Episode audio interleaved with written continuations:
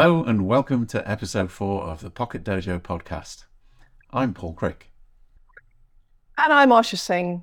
Thank you to everybody who's watched or listened or commented or downloaded the first episodes. In today's episode, we're going to be talking more about how inner and outer nature interweave with one another. Also at the Broughton Sanctuary, where we'll be holding our first renewal retreat for women who lead next spring. And we'll also be looking at some uh, regenerative lenses or ways to look at the world so that we can create conditions for good things to emerge. I'm sharing more about the grace framework and how it's important to consider the idea of resolve.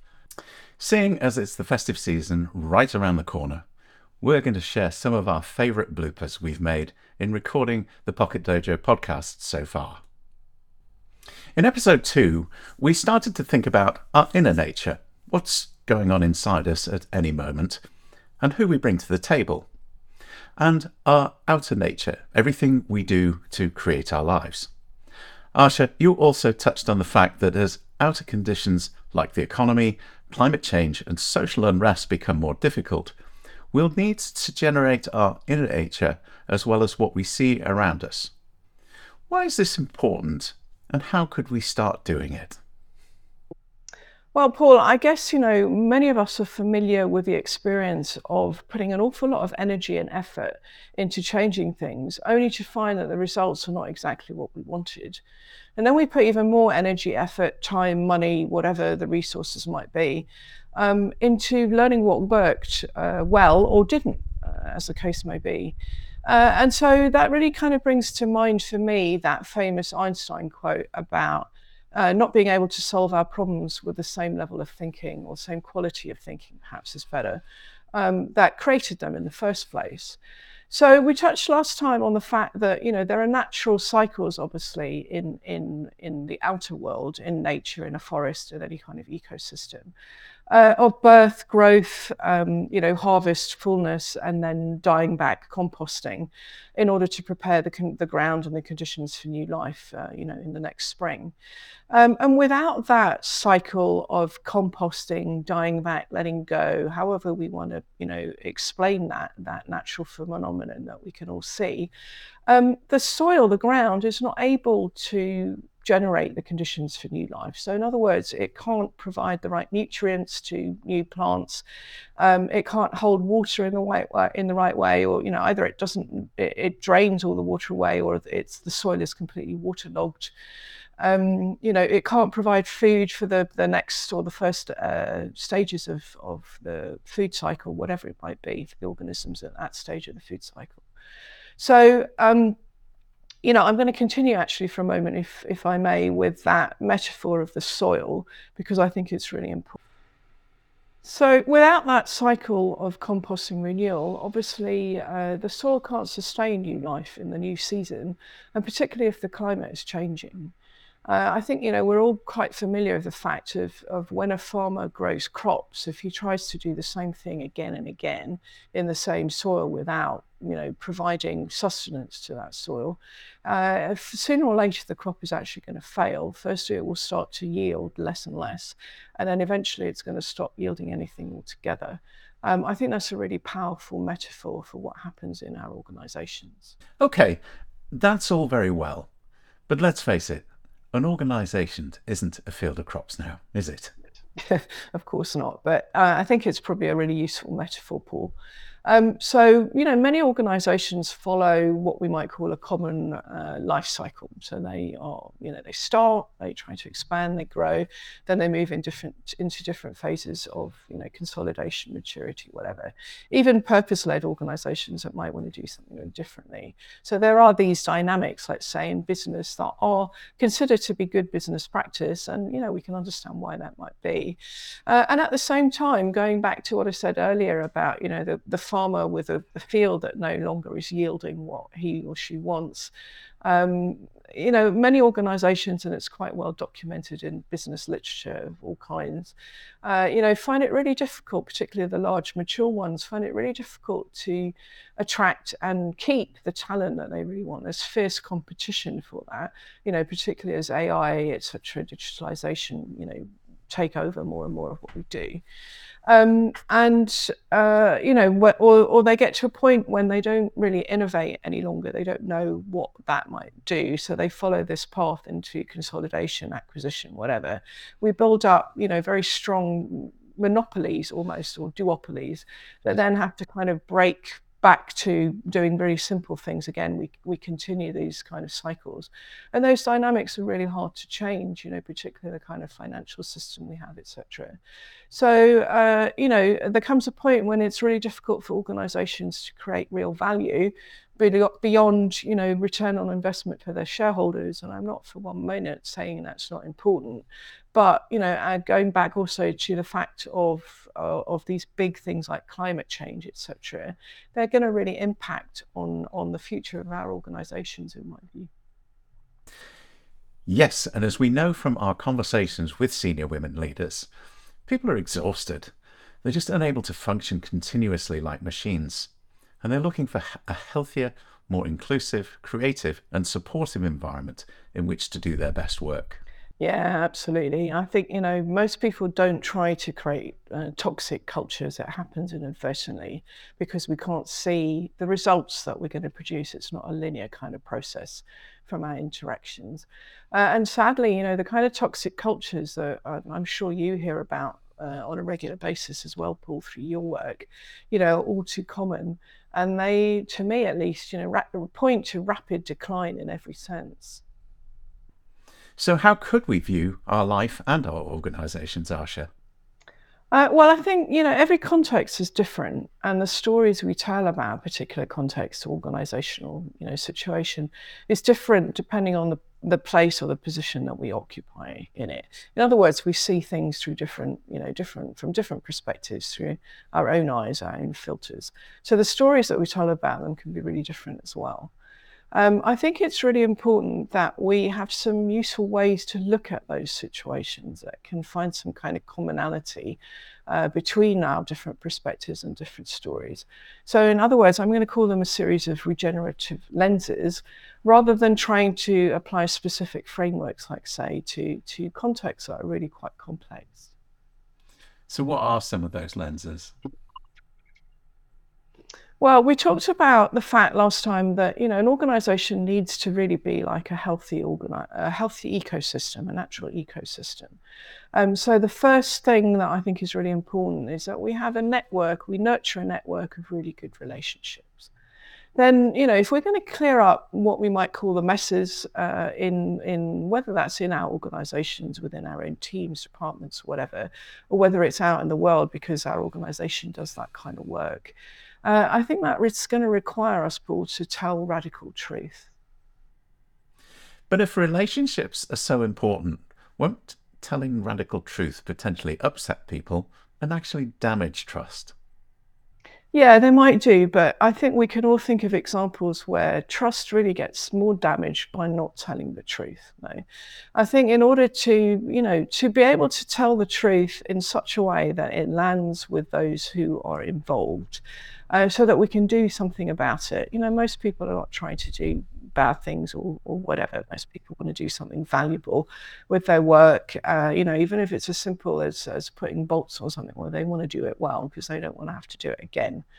Um, so, you know, the fact of, of being able to to tell truth in such a way that we can do something about it and make sure a problem gets resolved, you know, where it's supposed to, not downstream somewhere where it's way too late and then it gets more difficult for everybody.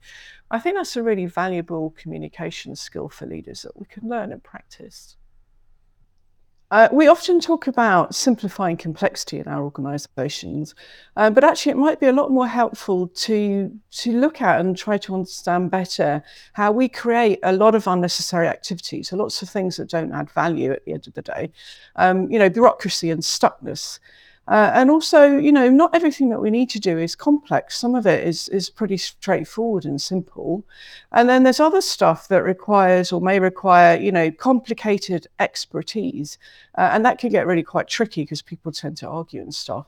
So actually, we often find that instead of trying to, you know, simplify the complexity of how we organize ourselves, etc., uh, actually, it might be a lot more useful, a lot more productive if we understood and looked at the fact that much of the complexity we need to deal with is people's responses to decisions and actions, you know, the ways in which we behave with each other, when, particularly when we don't agree, that create a lot of the difficulty. That sounds like the Cynefin framework in action, which I know you use a lot of the time, Asha. Yeah, I do. And to be honest, Paul, I use complexity approaches today mm-hmm. depending on people's context and experience, you know, what they have an appetite for, what, what holds meaning for them. And I also only use approaches which include that really vital aspect of composting. Because if we're not willing to, you know, let things die back, if we're really invested in maintaining our own territory, which you know is also understandable. You've been working in a place for a long time, and you feel like things are being taken away from you. But if we can't have that kind of conversation, I think that that's when we get really stuck. So I, I think that kind of links nicely to the next lens I would describe, which I call. Um, zooming in and out so that we can see actually once we let go of things that no longer serve, there's a much deeper natural flow to life. So this habit, or let's call it a practice of zooming in and out, can really help us to identify, you know, how we're contributing to the things that we say we don't want.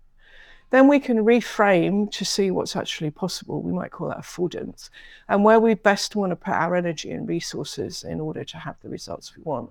In other words, to to find our agency, let's say. Well, I guess that if we see the world through those lenses, then there's a lot of composting that will naturally happen. Yeah, and a lot of hospicing too. So you know, actually helping, actively helping things to die back. Um, I think there's a such a massive potential and and also clearly need if we look around the world today um, for healing. I think we've got a whole series there, lots of food for thought and lots to talk about. Yeah, and lots of practices too. One of the many reasons we chose Broughton Sanctuary as the location for our first renewal retreat for women who lead is renewal of both inner and outer nature is key to all that they do and what they offer to other people. When Asha and I visited Broughton back in October, we talked with Cameron Chapman, the general manager, about what renewal means in his work and for him personally. Hello, I'm Asha Singh from the Pocket Dojo, and today I'm talking to Cameron Chapman, who is the estate manager. Have I got the right title? General manager. General manager, yeah. my apologies, at the Broughton Sanctuary in Yorkshire. Um, Cameron and I are going to talk a little bit uh, about Broughton itself, um, about his role here, about how the project's come around, a little bit about the history, um, and then we'll we'll see where the conversation wants to go. Perfect. So why don't we start with with a little bit about the history for anyone who doesn't know Broughton? It's my first time here, so I'd love to know also, you know, something about the history and and and maybe a bit about how you came to be here as well. Yeah, of course. Okay. Um, so we're sitting in the green drawing room of Broughton Hall. Um, this is actually the second Broughton Hall. So the Tempest family have been here for 32 generations. Rod, wow. Roger Tempest is the current custodian. Um, they came over in the um, Norman Conquest, and William the Conqueror gifted this land to the Tempest family. Um, we're currently sitting in an estate of about 3,000 acres. It was once a lot larger. Um, fast forwarding from Norman Conquest to the Reformation of the Catholic Church, mm. um, Roger's one of the oldest Catholic families in the country. So that was a very difficult time, mm. quite turbulent time. Um, the original hall that medieval was built over the road over the A59. And there was a feud with Skipton Castle, for example, back then, and that was burnt down. Um, and then this was rebuilt in the 1500s. Um, there's been a lot of work to it since, you know, getting up to now. Mm. And the final additions were made in the Victorian era, mm-hmm. um, being the conservatory, which has got plants brought from all over the world, including one from the Boer War. Um, so as you can tell from just you know a couple of minutes talking about major, it's like it's on the every every single thing. Got, Gosh, what a heritage! Yeah, it's serious serious thing to look after. Um, in more more recent times, um, when Roger inherited it, he tells stories of you know the state of the hall. Um, this would have been you know Roger was seven years old, so I won't tell you how long ago it was, but it's in recent years, and um, and he tells stories of it having one radiator, the roofs are all leaking. Um, you know, it got into some real disrepair. Um, so really, it's down to him to have restored it to its former glory and then some. You know, um, it's a living, breathing home. for People that come here, and it's not, you know, it's not a museum. It we want people to live in it, and, and they come to stay with us, and that's what he's created. It's an amazingly generous and and uh, inspiring, you know, kind of offer to people, isn't it? So it sounds like, um, you know, renewal has been a theme of the family history all the way back to, I mean, to William the Conqueror. That's incredible. Yeah, I- Him directly from him. I completely agree. I think that the focus on renewal and transformation is, is you know, is the solar aim of business now, um, from the well-being side of it anyway. And even that seeps into the, you know, we've got the business park as well here, and that seeps into that too. You know, we try and encourage, you know, people to get involved with our nature recovery project, people to get involved with the well-being side of business. We've had people that are on the business park come and do retreats with us, people that are volunteering on the nature recovery side, and so it's it's nice to see some cohesion coming into that as well. Yeah, absolutely. So, you know, renewal is one of those buzzwords, isn't it? It's become really, it's a bit like regeneration, Yeah. impact, and all kinds of stuff, sustainability. Um, for you, you know, you're, you haven't been here that long. You were telling me earlier. So, how does how does what does renewal mean for Broughton today? And how are you putting that? You just touched on some of the work Yeah. you do. I'd love to hear a little bit more about that. How you're putting that into practice. I think, in simple terms, it means leaving people and place better than you found them. And the way we're doing that is through mainly through two prongs, and that is, you know, I would say, seventy-five percent of our business now is running retreats on the hospitality side, and um, whether that be internally running them ourselves, um, which we're doing more and more of, or running them um, alongside some amazing facilitators, some of which are doing them for the first time, some of which who have been doing them for many, many years. They're really well established. Um, but I think knowing that we are a home for renewal and for transformation, and for whether that be personal, whether allowing someone to process grief or trauma, or even you know help them with addiction. Um, and I don't necessarily mean the addictions that you know you see every day, like alcohol, drugs. I'm talking that it could be an addiction to a certain behavioural pattern or anything like that.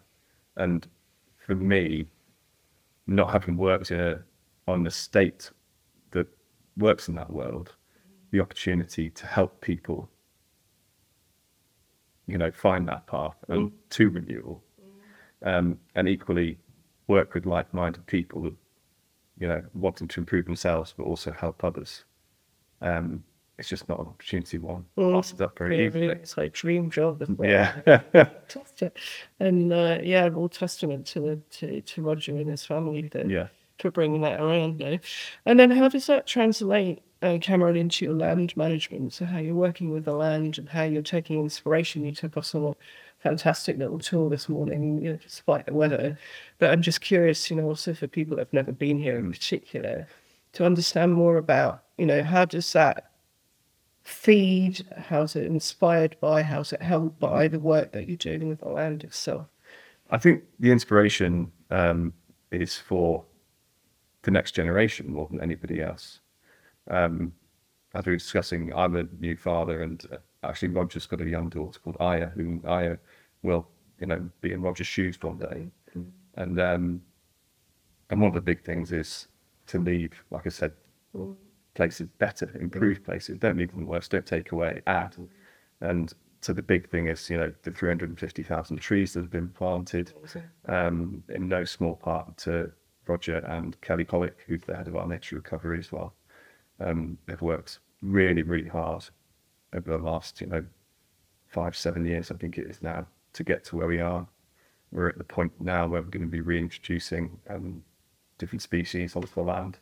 Going to start off with beavers to create natural wetlands, and then going forward, we're going to introduce large grazing mammals, um, native longhorn cattle, um, hopefully maybe some Exmoor ponies, things like that, just to increase the biodiversity of the land. Um, the improvements of those are noticeable, but the other things that we're doing are small. You know, we don't use any pesticides, we don't use any weed killers, we don't want anything going into watercourse because everything ends up in watercourse. Absolutely. And that the effect that has on drinking water of the UK as well, you know, it's very well known. And we think that we can sort of lead the way on that mm-hmm. and show what can be done. You know, three thousand acres is, is it's a large amount of land, but and we need everybody to be doing it. Mm-hmm. Mm-hmm. Yeah, absolutely. I love that. I just have this kind of image of these these threads of, you know, regenerating and renewing the land and and our own health and how we take care of ourselves and then how we're in a relationship to people, to each other, and bring that all together in one place for me is is really inspiring. Um, you mentioned that, that you're a, a new parent, so um, I'm curious. You know, what has changed for you you know, of course, willing to you know share with us here, um, in in how you renew your own life and the fact that you've become a parent. Has that changed the way in which you think about land? Because you've, you've worked in estate management It- before. or- It, it, it does absolutely. I think that being a parent is the most life changing thing that can happen to a person. I think, um, and you know, I was having these conversations whilst my other half was pregnant and um, with Roger, and he would always go back to that this that water course thing that I was just talking about. Now, would you want your child to be drinking that? And I was, of course, I said, of course, I said no. But then once you see this little one, you know, I feel like absolutely not. I do not want my child to be drinking that, and I want my child to be growing up in a, you know, around people that feel secure in themselves, as well as in a land that is safe and an environment that is thriving. So I think it all comes down to, you know, rebalancing everything. Because we tip too far one way, haven't we? Mm-hmm. Yeah, absolutely. No, it's it's um it's amazing. Um, we touched on on or I touched on the fact that you know there are some of these really big words. So just thought a little bit about renewal. Um, another one is rewilding, Yes. and then regeneration. I'm not sure I even have those very clear in my own mind. Actually, what they mean and perhaps more interesting about how they fit together. How Okay. would you see those? Um, I think rewilding, and I'm going to take this from a sort of regenerative farming angle. Rewilding, we're going to have to strike a balance, really. I think when it comes to agriculture and nature recovery or rewilding, you know, we're sort of we're tossing between the two, whether we call it nature recovery or whether we call it rewilding. But you know, our landscape didn't look like this before. Um, you know, intensive agriculture. It just didn't. This is not what Britain looked like. It wasn't a billiard table of fields, um, you know, all with with walls and cattle grids that are interfering with natural habitats and natural movement. Um, at the same time, we do need to look at how we're going to responsibly farm the land and and provide enough food for you know for the country, the world to eat. So there is going to be a balance there, but I think that you look or you look at what's happening with species. You know, migratory birds now are certain species are dying because their migratory patterns are being messed up by the time of the year being warmer at different times. Some birds are starving during their migration. Um, so we need to, we do need to do something because if the ecosystem fails, then the farming fails anyway. So we have to look at farming locally, um, seasonally, you know, eating locally, farming seasonally, and you know, crop rotation to ensure that we're not depleting soils.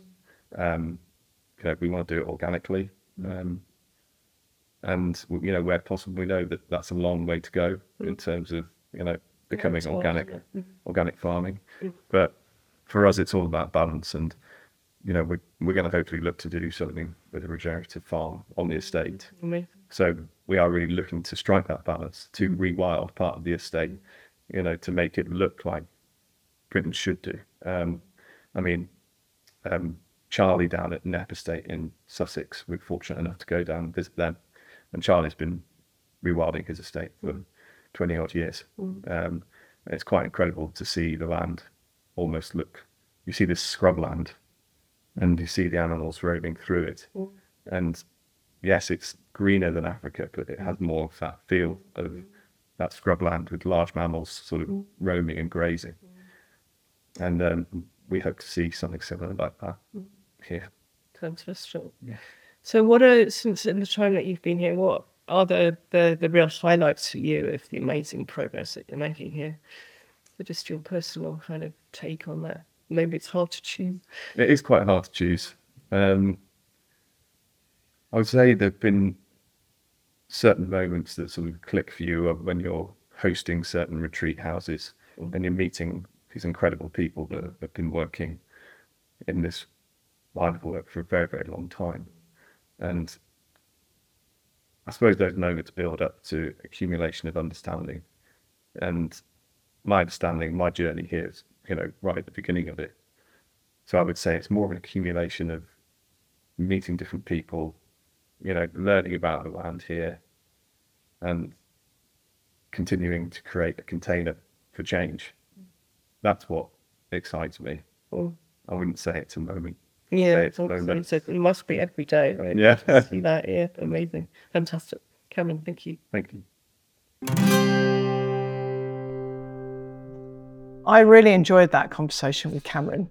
Uh, I just find the history uh, of the place. In fact, we were sitting, if I, I remember rightly, in one of the you know grand drawing rooms with our Wellington boots on, and, and Cameron actually chastised me, I think, you know, gently, for for wanting to take my boots off, telling me that it's a family home that needs to be lived in, etc. But you know, jokes apart, I really find the history um, and the way that the current custodians, I love that word just in itself and the family that live there and the people that work there, you know, they consider themselves custodians of the place um, rather than owners or employees. And, and the way in which they see life and are expressing it through their work, I just find absolutely fascinating.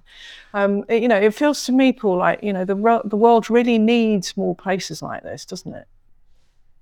Yes, it's really inspiring. My wife Tina and I felt that immediately when we went there early in 2022. We'll be talking a lot more about the sanctuary in later episodes of this podcast, and I can't wait to share more about it with you. So, how have uh, inner and outer renewal been important in your life and work, Paul? Well, I took up Aikido uh, five years ago. And when I started out, it was all about how do I get fit? How do I invest now for later in life when I'm a bit older and creaking around a bit more? And also a little bit of how do I achieve something for myself rather than trying to achieve something because someone said, oh, you need to go and do this, or I need to win someone's approval, and therefore by achieving it, um, that would be a mark of that. So obviously, tying a black belt around your waist does have some ego attached to it. Um, anyone who says otherwise is probably telling lies. Um, so the the change that happened was I, I got into this rhythm of training and you know I was really unfit uh, and and consequently got got into that. And the first summer school, I didn't complete the last class, uh, which is a very intense physical fitness. So I sort of swore blind that I would I would make sure next year that I absolutely would achieve that class. And as I went through the next 12 months, it became interesting because it was all about not necessarily getting fit because that was happening anyway. But as I got fitter, it was kind of like, okay, so the emphasis of this was starting to change. So, from an inner perspective, I started to think about, well, it's less about the piece of clothing you wear around your waist, but who you have to become to be able to wear that.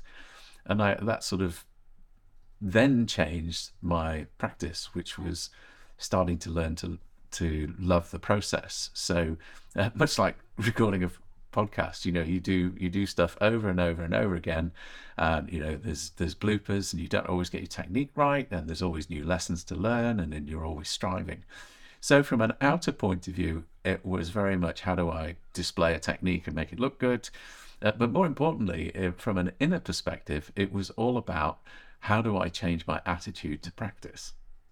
So I think that's, I, I, mean, there's a lot more to that story um, actually leading up to it. Um, but in, in essence, I actually had to change um, mm. how I actually entered the dojo and what I was trying to do there in order to reorientate myself to actually getting to a point where obviously last summer I was uh, I, I took my black belt test and, and succeeded.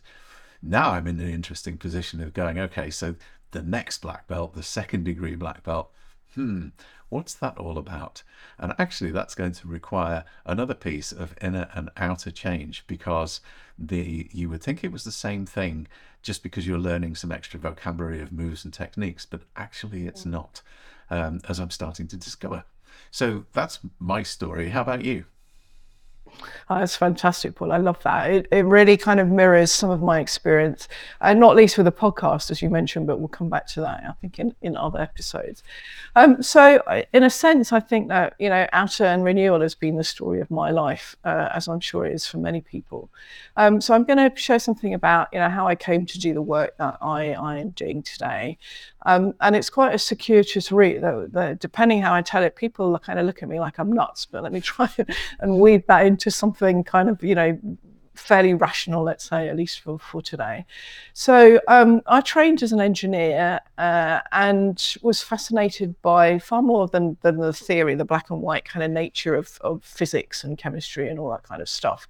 I was far more interested in how I could apply what I was learning to making things. So, for example, we designed the perfect ski um, as our last year, you know, project doing that. And in fact, you know, we kick ourselves even today that we didn't go out to the ski companies who eventually kind of, you know, actually made those things and, and made a fortune out of them. But jokes apart, I'm sure they were actually consulting with, you know, engineering students or whatever, because it's it's not rocket science. So I also got really interested in business, the business topics. I did a modular degree um, down in the southwest of England in a small town that was not somewhere that I'd known before. And I also got really interested in nature while I was there. So it was my first experience. I grew up mainly in London. And while we traveled a lot, went to lots of different countries, etc., um, you know, it was my first experience of, of living in the countryside. I didn't have a car, so I used to, you know, hitch lifts or hitch get lifts from my, um, you know, people I was living with or take the train or whatever. But my first experience of being really immersed in nature, uh, you know, over extended periods of time and through the seasons of the year. So I then went on to study agriculture and, in particular, business management in agriculture. I was in love with a farmer and I wanted to, to, to live that life. But actually, when that relationship broke up and I'd actually tried, you know, to, to do some of, of that, it was a very lonely life for a woman in agriculture, at least that time, 30 odd years ago, and, and without the, the funds to have my own estate. So uh, I reflected on, you know, what could I do? I was interested in environment, and I went to work in in policy making first of all for the British government. Um, at that point, when you kind of think, oh, it'd be great to to to you know be an influence in policy um, if if you want to do something about the environment. And then I went from there to work for a charity protecting endangered species. We were actually quite well known at the time. Um, so through those two experiences, you know, were my first time of seeing uh, and, and living organisational dynamics, which quite frankly were really unhealthy. Um, and after a few years of doing that, you know, I didn't, that group of people, not, not intentionally, just weren't aware of what you were creating, really. Um, as we said earlier, I went to, I, re- I reflected for a while and thought, you know, what could I do? I wanted to be self employed, I wanted to be independent, I wanted to be outside again, do something with my hands, do something creative. And so, you know, the, the, the logical choice, let's say, that came out of that long reflection was to become a garden designer. So I retrained um, something quite sort of unrelated, but in a sense not. I went to live in a Tibetan monastery for a while in, in the borders of the Scottish borders, which is some of the wettest parts of the UK. Um, and I was really interested in yoga and meditation. I had traveled in India um, between these different work experiences and got very interested in the spiritual natures parts of life. I was also a musician. I did lots of creative stuff. So there's different kind of strands beginning to, to weave themselves together, really. And then I started working as a garden designer and uh, did lots of different things. I worked with different people in the sector, etc., so that I felt comfortable. And then started to, to do some really lovely work, actually.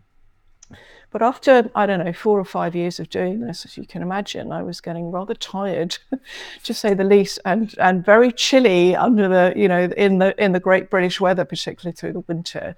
And I thought, you know, I was coming up for sort of early 30s by then. Let me go and do, let me honour a dream that I'd always had, which was to live somewhere hot for a while and speak another language really well and, and learn a different you know, learn about a different culture. So life conspired to take me to the south of Italy, which is a very different world to, to Northern Europe. And I was teaching English. I had no intention of, of being there any longer than, you know, a year at max. I wanted to settle down and have a family back in the UK. Um, but life had other plans and it threw me a series of opportunities really to um, help executive teams interact more effectively with their stakeholders. So sensibly, the you know invitation for going in was to, to help them be more comfortable in, in business English. Um, but I realised from the things that I'd done before that that wasn't really their challenge. So I put together a series of soft skills courses public speaking, motivating people, resolving conflict, etc. And to my surprise, they were really successful. And then when I moved to Milan um, some years later, I was doing the same thing and, and getting to a point of, of, I was married by then, getting to a point of thinking, you know, I'd really like to create a business that is something that's, that's going to last for a long time. So various people said to me, why don't you look into coaching? That was becoming, you know, the new thing in people development or whatever at that time. And the more I looked into it, Paul, the more I realized that's actually what I'd always done. I just didn't have any kind of formal structure or process or, you know, particular set of tools or whatever to do that. So I, I went back to the UK, got qualified in Oxford. And uh, not long after that, um, life gave me this opportunity to enter the weird and wonderful uh, world that is aerospace, which is, as you can imagine, highly political and complex and whatever. And they got me really interested in, in, in, complexity. I wanted to help my clients navigate through those difficult things more effectively. So I went to Santa Fe, the Santa Fe Institute in uh, the USA, and got a qualification there. And I've been experimenting with different um, uh, approaches and tools, etc. Since then, so that's sort of a, in a nutshell how I got to be doing what I am today. So that's you know a lot of that obviously is is outer nature. I touched on some of the elements of, of living in the, in the monastery and you know being close to land and nourishing my inner nature and yoga and meditation, and then my creative work as a sculptor I love performance, the body, how we use the body to, to, to learn new things. And I also really like to write. So those are the things that I've been doing, the practices that I've been doing that, that nourish my inner world, without which I don't think there's any way that I could have, uh, you know, dealt with that much change in that kind of time. What a great story. You learn something every day, don't you? Even though we work closely together, I hadn't realised all that. To meet the challenges of our current times, I suggest we need leaders who are grounded, have positive resolve and intention, practice acceptance, and are creative in their thinking, and who walk their talk by embodying the modern principles of leadership. The GRACE framework is a tool that enables anyone who leads in whatever context to do this. The R of GRACE stands for resolve.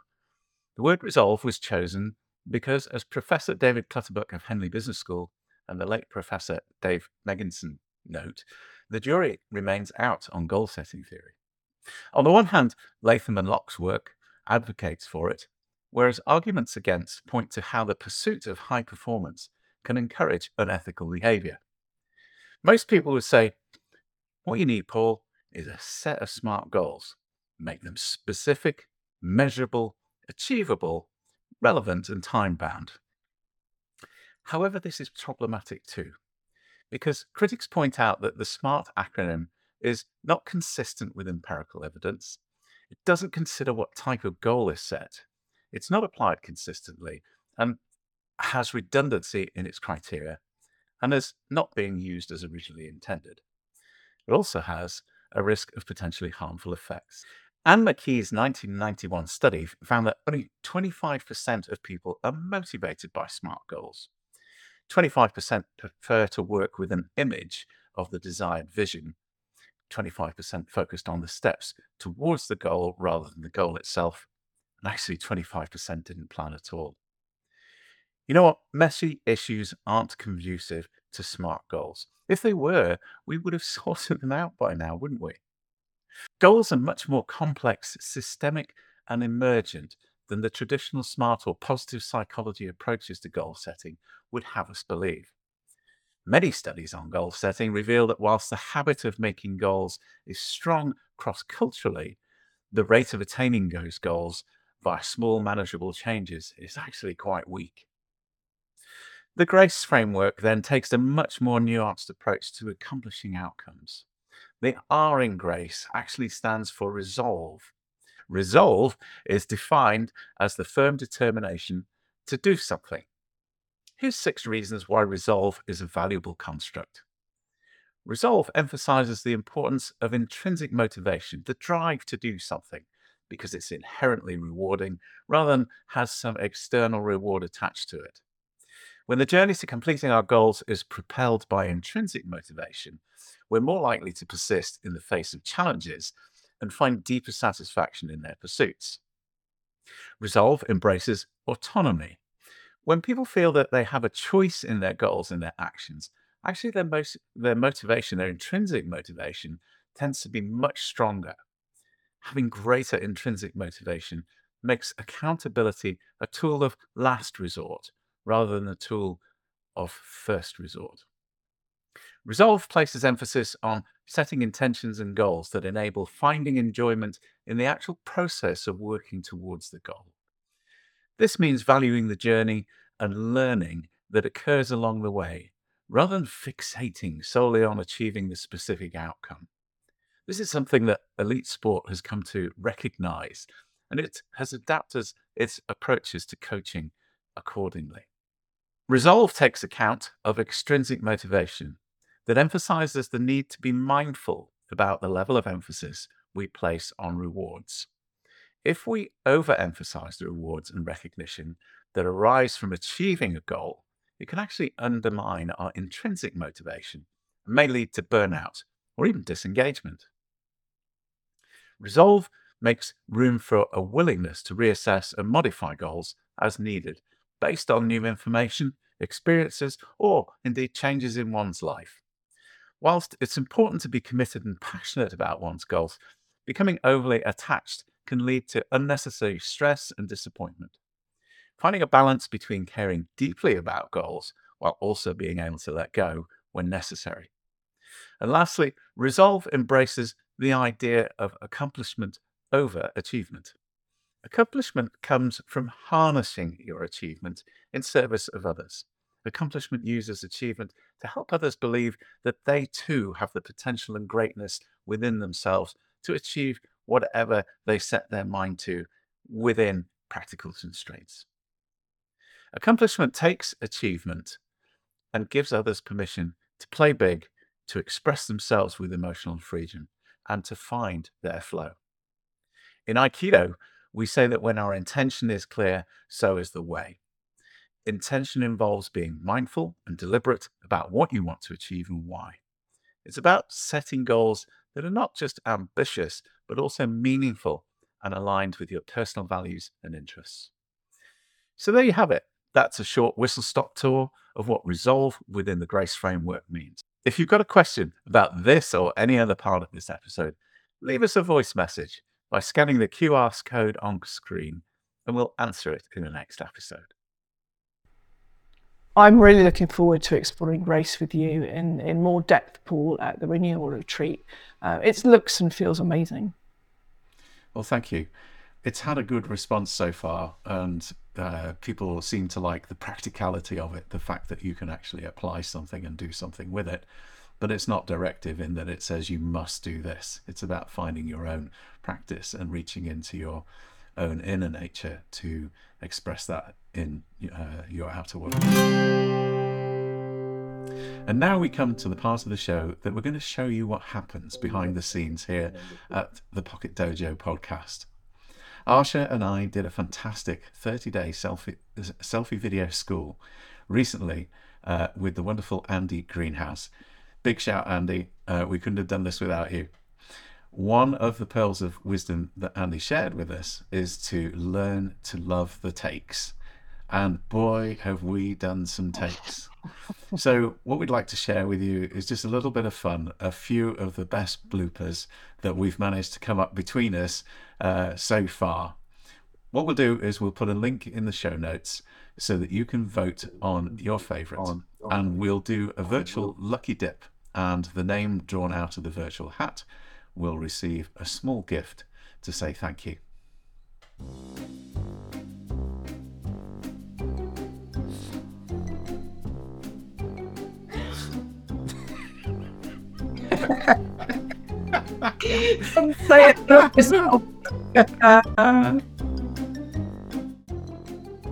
I want to share the story of a former client of mine uh, because I think it's something that our uh, listeners, watchers, whoever's, uh, yeah, many of our viewers. That's what I want to say. Do that again, please. Seeing as this, uh, um, seeing as it's the, oh, sorry, let's go. The line.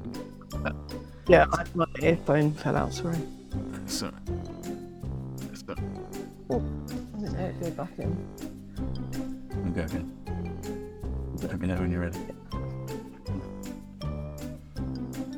All great. Okay. In your old retreat for women who lead is is both is, eh? both. So today we've talked about how inner and outer nature are so interwoven in our lives and why we need to regenerate both if we want to create conditions for good things to emerge around us. And we've explored the grace framework in more depth, and we'll continue to do that much more in future episodes. Join us for episode 5 of the Pocket Dojo podcast on Monday, January the 15th at 9am GMT, when we'll be getting to know much more about Broughton Sanctuary and we'll be considering the various essential elements of surrendering, letting go, and acceptance that are so key to renewal and regeneration and to leadership practice. Meanwhile, we're going to wish you a very happy, healthy, restful, uh, festive season in whatever way you choose to mark and celebrate it. We are taking a well deserved break ourselves so that we can come back refreshed and renewed in the new year. So, happy holidays. See you in the new year. See you soon. Bye for now.